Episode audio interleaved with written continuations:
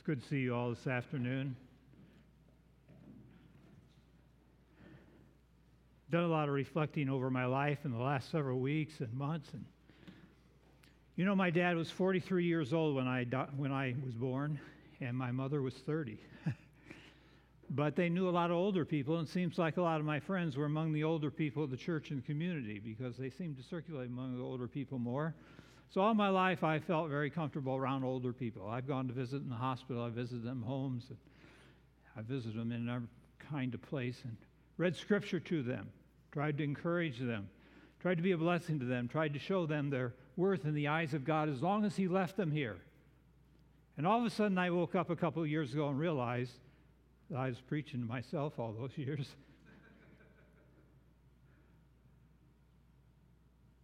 I wonder how effective I was. You know, we all have needs at different points in our lives, different kinds of needs. I'd like to talk to you about that in relationship to communion today. If you'll see the connection, I think.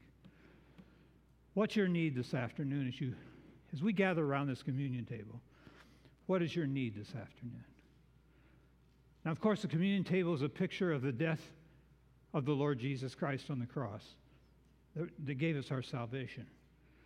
But if you'll excuse all the trappings that go with the term in the health world, it, it's, it's a holistic thing. It involves much more than just not going to hell, right? Much more than that. And especially in the book of Hebrews, chapter 5, we're not in Isaiah, as the preacher told you when he closed this morning. But in Hebrews chapter 5, if you'll turn there, especially in Hebrews chapter 5, it talks about some aspects of Christ's life and death and ascension to the right hand of the Father. You can leave that there for now. I'll give you the word. Uh, and ascension that, that there was much involved in his life that affects us that goes not, not that it wasn't probably the, the pinnacle, the salvation that comes from going to be in heaven with the Lord forever, but there's much more, much, much more to the life of Christ than that. And, and in Hebrews, the author, whoever he was, is trying to bring that out to us in these verses.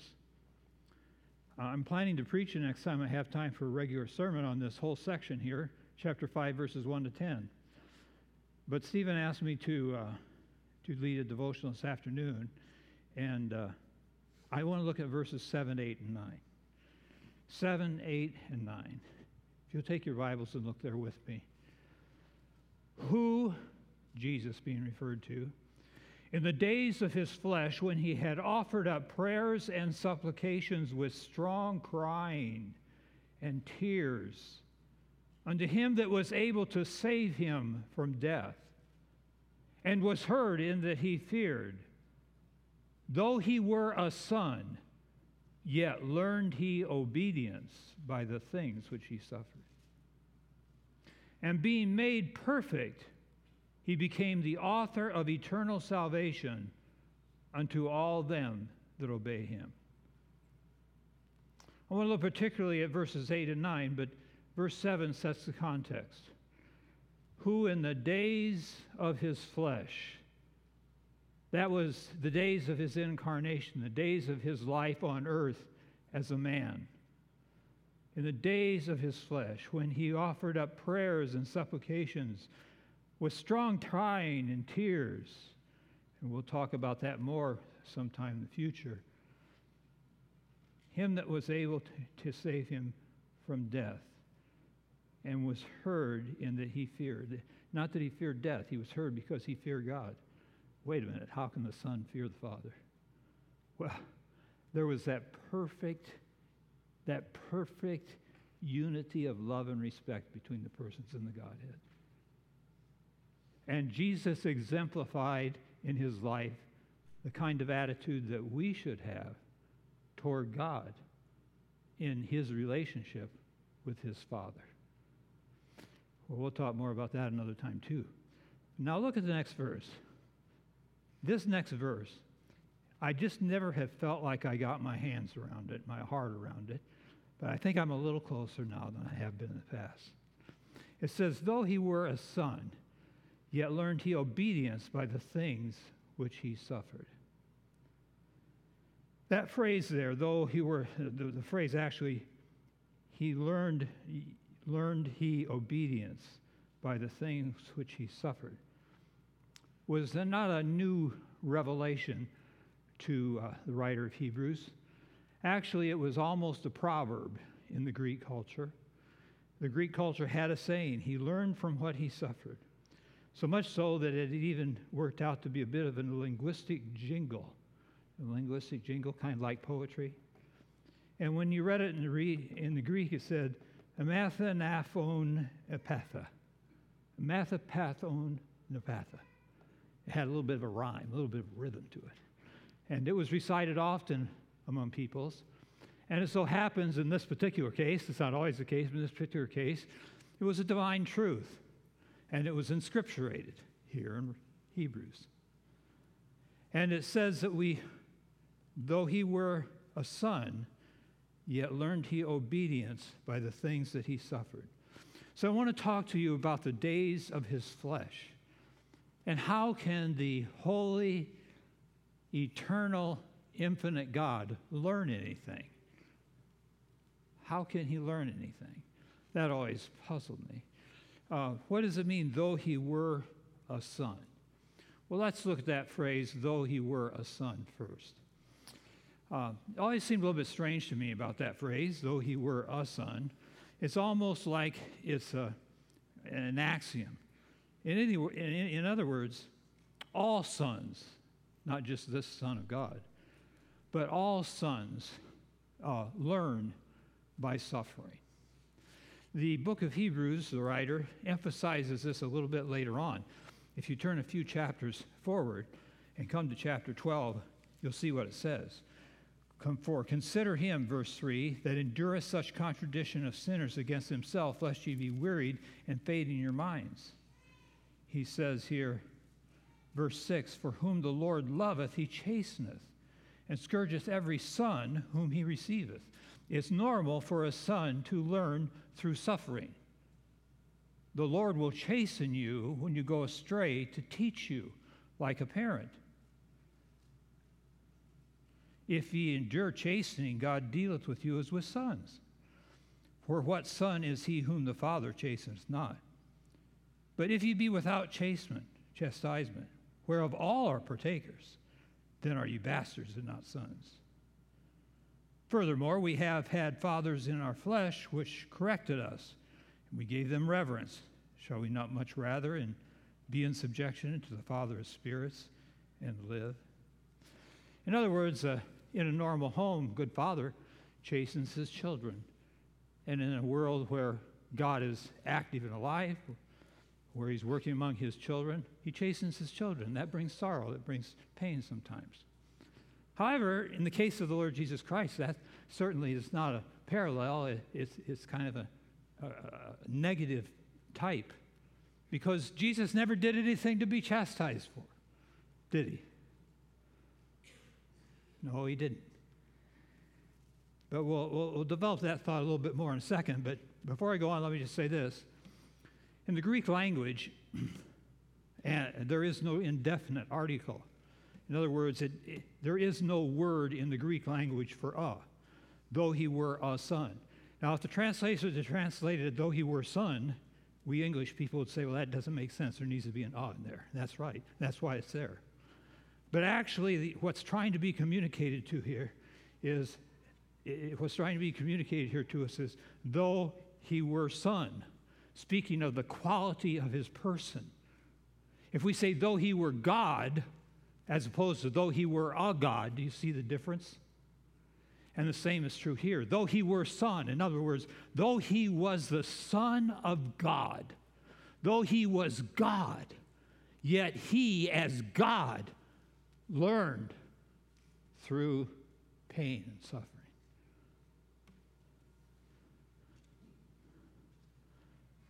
Though he were a son, though he were God, the Son of God, Yet learned he obedience by the things which he experienced. One might put it this way that is to say, Son of God though he was, even he was granted no exemption from the common law that learning comes by suffering. How did he suffer? You know, we, we think of the Lord as being uh, complete and infinite in all his attributes all knowing, omniscient, all powerful, omnipotent. And so it's hard for us to comprehend. It's hard for, it's hard for me to comprehend how, in this particular area, he could not be complete.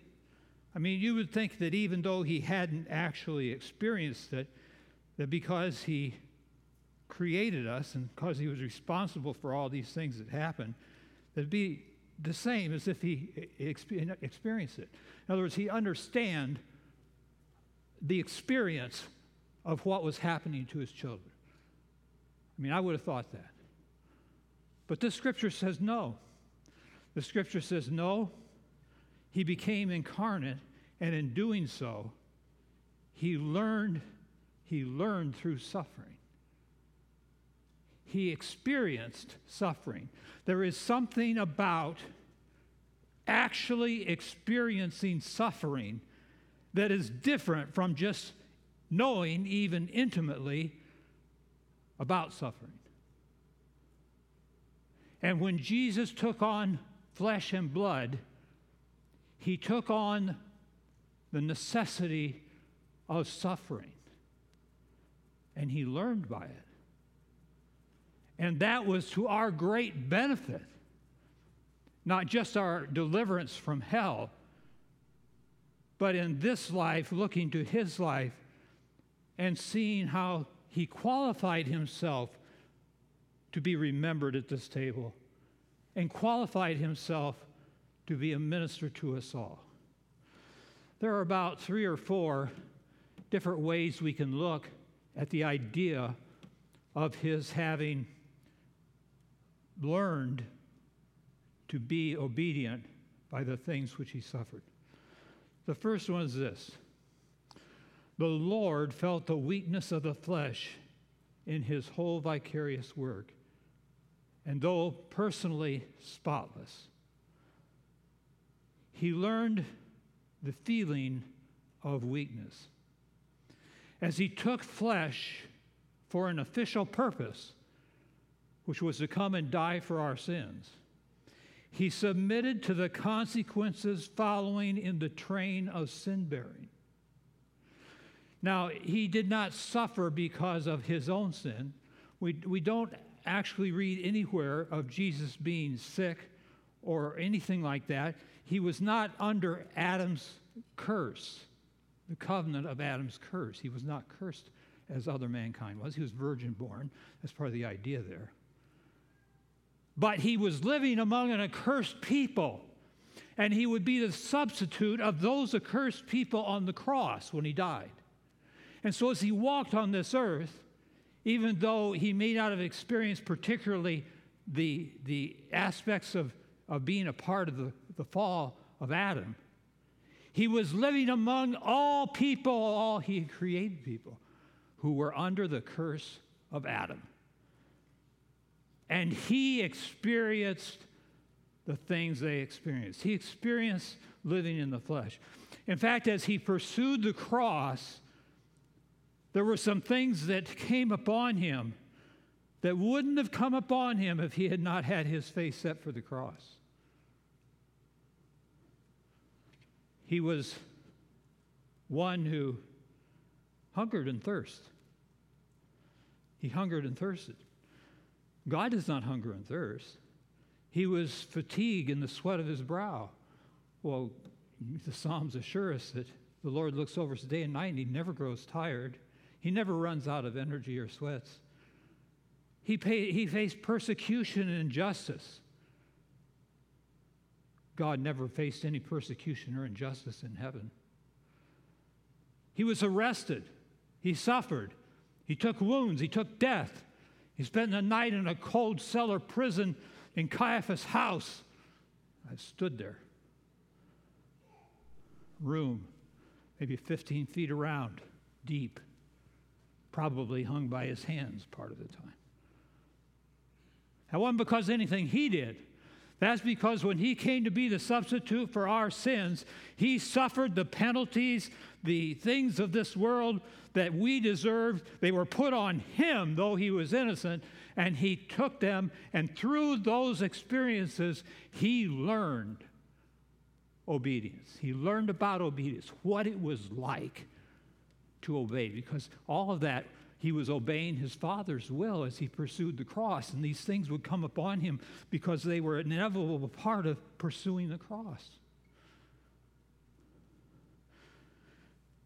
Another short explanation I thought was very helpful. Omniscience knows everything. Perfect sympathy feels everything. Christ did not need to learn any information when he came to earth. He was omniscient, all knowing.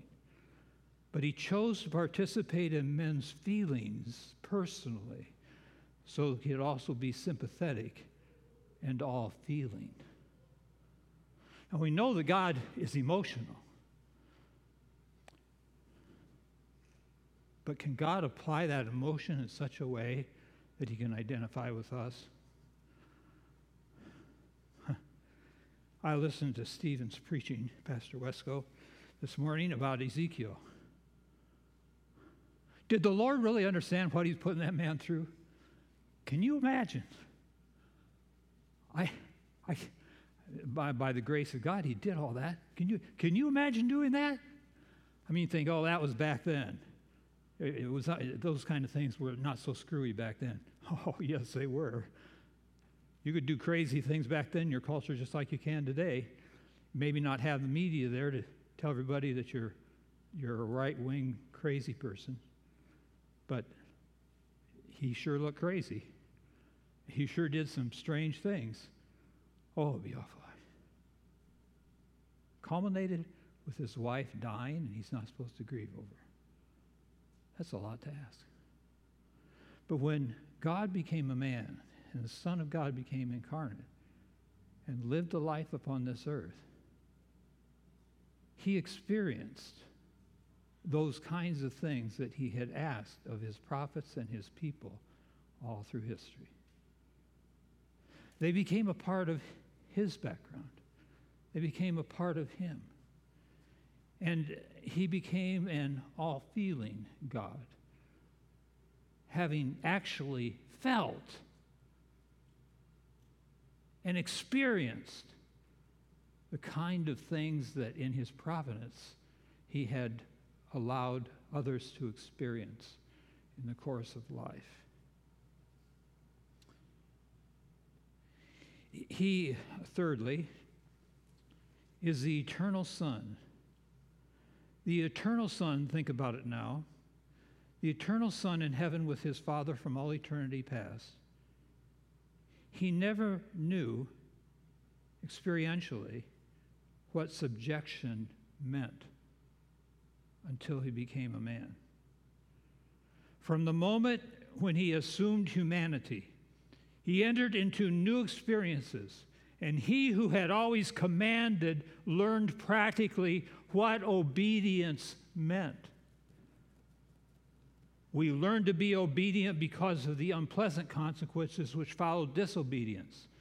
Not so with him. He learned to be, be obedient because of, the, because of the consequences of pursuing God's will that necessarily involved all these sufferings because of the way people reacted to him as he pursued God's will, which was a good thing, and he was doing good things all along the way. And in spite of all the good things he's done, the Pharisees hated him, they spit in his face, they struck his brow, they couldn't stand him. That wasn't because he did something bad and God was disciplined. That was because he was aiming to do something good. And that was the path of doing that good thing.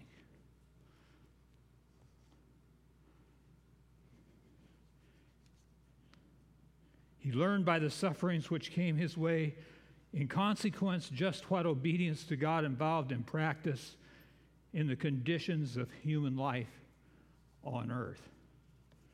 He experienced it, he lived through it. This is also referred to in that very familiar verse Philippians 2, who being in the form of God, thought it not robbery to be equal with God, but made himself of no reputation and took upon him the form of a servant and was made in the likeness of men. And being found in fashion as a man, he humbled himself. He became obedient unto death, even the death of the cross. He didn't, when he found himself to be a man, say, Oh, wait a minute, this is going to be a tough row. I'm going to have to do some adjustments with my, my godly powers to make it a little bit smoother ride. He took it as it come, like you and I would have to take it. Whatever came his way as he pursued God's plan, and that's where his eyes were, he took it. See, this is really relevant here because what he's talking to is Hebrews who become Christians and who are now looking back and wondering if they made the right decision when they're being persecuted and mistreated. Maybe I should have stayed a Jew. Everybody hates me now. But no, pursuing Christ was the thing God had called them to do, just as Christ was called to the cross. And the things they encountered along the way, unseen now, difficult though they may be, were all God of God's plan, which they needed to obey as Christ had given them an example. It goes on in verse 9 to say that through this experience, this, experience of learning obedience, he was made perfect, and being made perfect, he became the author of eternal salvation. Now, the idea we have of perfect means that it, uh, no flaw in any direction, and certainly that's true of Christ. But, but the Greek concept of the word perfect was totally suited, totally qualified for the function that a person was pursuing. And Jesus here, through his experiences and learning, through suffering, was being totally qualified in function before God, who he was pursuing. And his function was to die on the cross, of course for all mankind.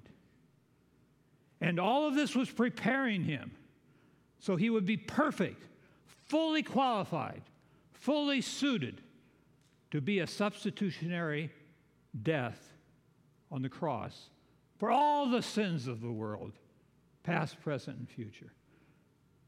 He was made perfect.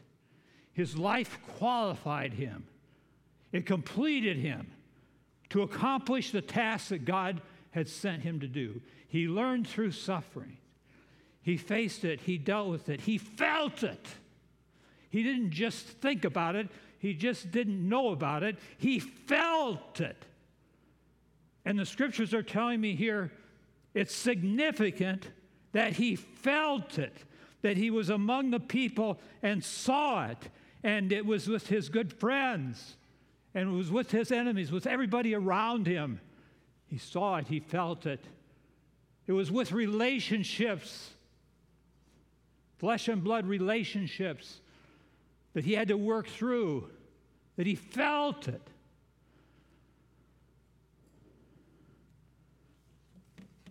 This morning, as Grandma Walter left the service, kind of barely making it out the door, she said to my wife, Honey, I'm dying. I'm dying. She is. Jesus faced that kind of thing when he walked on this earth and he was among people who were dying, Lazarus, other people. He didn't just know about it, he just didn't see it. He felt it because they were his friends. They were people he had a relationship with on a human flesh and blood level. And when they heard, he heard, he felt it like he never could have if he'd stayed up in the ivory tower. That's what the scriptures are telling us. He learned by suffering. And he had to become a man with flesh and blood to do that. He became a man with flesh and blood, we're told, to die for our sins, born to die on Calvary. But he was also born in the course of pursuing his death on Calvary. He was qualifying himself, he was being made perfect complete, totally qualified by virtue of how he lived his life to die that death on the cross of Calvary. And so it was, he became the author, the author or the pioneer of eternal salvation to all them that obey him. This is, of course, addressing the issue of the priests who, the Jews, I mean, the, Jew, the Jewish system of worship was just unbelievable. I mean, the beauty of, of the worship center, uh, the, the, the beauty of the ritual, the beauty of the high priest garment, uh, they were a wonderful thing. And they're not intrinsically wrong. But in the Christian church, God didn't design it that way. Things are pretty simple. Churches today that get caught up in all that ornamentation usually are caught up in some other kind of fetish worship or problem. So we keep it pretty simple. but we have special times, candlelight services, different special services that, that are more atmospheric, as you see. But these Jews were giving up this elaborate, beautiful ritual for something they could not see. They were giving up a priest, beautifully decked out, in a garment prescribed by God, having been used for centuries, for a priest who was up there somewhere. Now, you and I know what that means, him being up there, but they hadn't quite grasped that yet. That's why in the next few paragraphs it's going to say, I like to teach you more advanced things, but you haven't got the basics down yet. I mean, you haven't got the basics down that your high priest in heaven is worth far more than your earthly priest in the old system. Far more. How can I take you any further in the faith when you don't have some of the basic ideas down there? Oh, yeah, he's way up there. He went through the heavens to the eternal throne of God and sits right now at the right hand of the Father, making intercession for all the mistakes I make every time I preach. Amen. Hebrews 2:10 For it became him for whom are all things and by whom are all things and bringing many sons to glory to make the captain of their salvation perfect through sufferings. That's chapter 2 verse 10. That's not the section that we're on right now.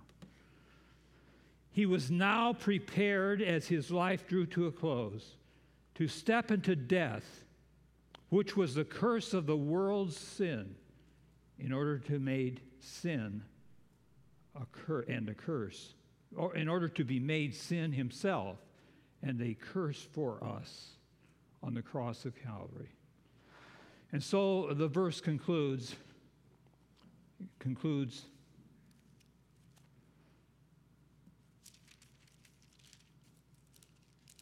Oh, I'm way, way off here. The author of eternal salvation to all them that obey him. Now, it's not talking about obedience in the sense of a works salvation. It's talking about obeying him in terms of his specification of how you come to God. And he said to them, You want to know how to come to God? I am the way, the truth, and the life. No man cometh to the Father but by me. And if you're going to go to heaven, you're going to obey that truth and go through Jesus. This is the only way you're going to get there. 2 Thessalonians 1 8, in flaming fire, taking vengeance on them that know not God and that obey not the gospel of our Lord Jesus Christ. Boy, we're a needy, we're a needy group of people. I don't say that to demean you. I could say that to any congregation or people. that makes us needy. I mean, think about it. What are your needs this afternoon? I'll tell you, one guy I've been identifying with the last several days. I think of my need. I'm 72 years old, I think, something like that. But Nathan, who's trying to walk again, how old is he? In his 30s, probably? Oh. Huh? Pardon? Glenn. I'm sorry, Glenn. I meant Glenn. Can't walk. Can you imagine what he's going through? He's on fire for the Lord. He's going full, full strength. And he comes down with an illness that they don't understand, can't define, and he can't walk. Oh, that would, that's a need. That would crush me. Some of us have needs in our relationships with our husbands or wives. Some of us have personal needs just in our own stability and thinking. Some of us have need of a spouse. I mean, let's just be open about that. We need to pray for our young people. They find the people the Lord has for them. Some of us have a need because we're getting old. Some of us have a need because we have some illness. I think of Sue. I think of Sousley's mother, who Stephen didn't really totally tell that story. Actually, she had a hip replacement some years ago, and the hip replacement, the metal from the hip replacement, is flaking off and getting into her bloodstream, and she's got this particular problem with it all through her bloodstream. And they don't know what to do with that. That's a need. What's your need? Jesus knows about it. He came to be all feeling by walking on this earth those years. I mean, you would have thought it was enough that he was our creator, that he knew all about us, that he was omniscient and omnipotent, and all those things would have been enough. But it wasn't enough for our Lord. He had to come down beside us and suffer with us to be sympathetic, all feeling, all feeling. And that's what he did. Do you have a need? What is your need? I shouldn't ask you, do you have a need? What is your need? What is your need? When we come to this table, we often think of salvation and that we should think of.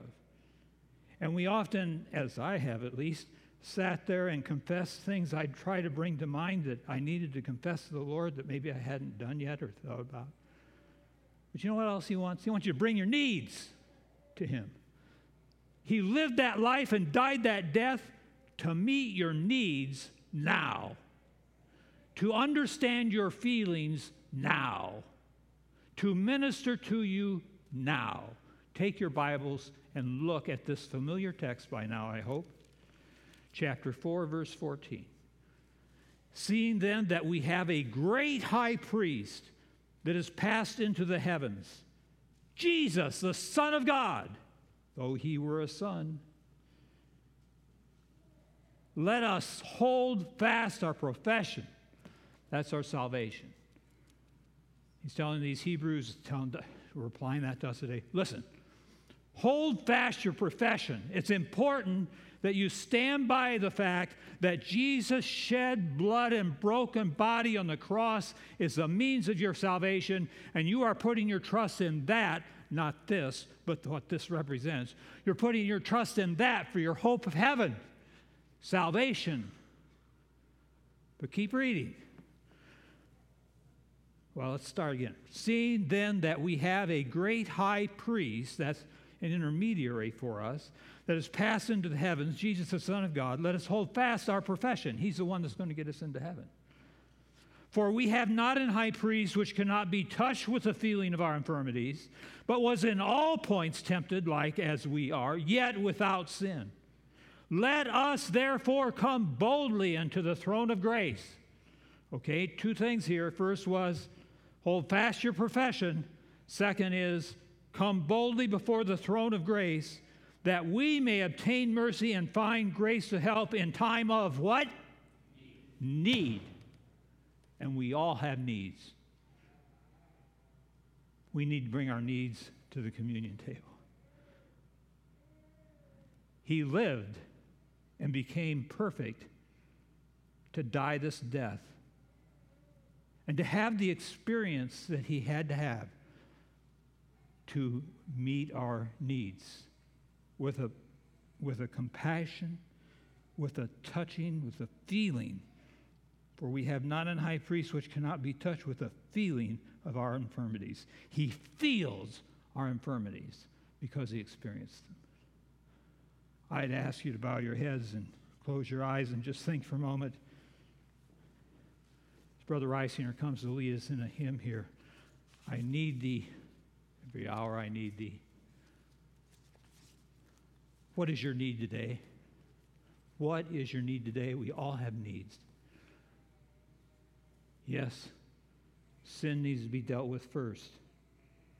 But then you can come boldly to the throne of grace, and He'll understand your needs and minister to you. Father in heaven, we so appreciate this scripture that reveals to us the great extent to which you went in order to identify and minister to us in our lives. May we praise you for it as we sing this hymn. And as we turn to a memory, memory of remembering the death and, and uh, on the cross that makes it possible for us to break the curse of sin.